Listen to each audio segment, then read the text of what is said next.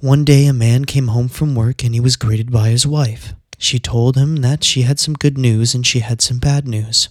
He said, Well, give me the good news first.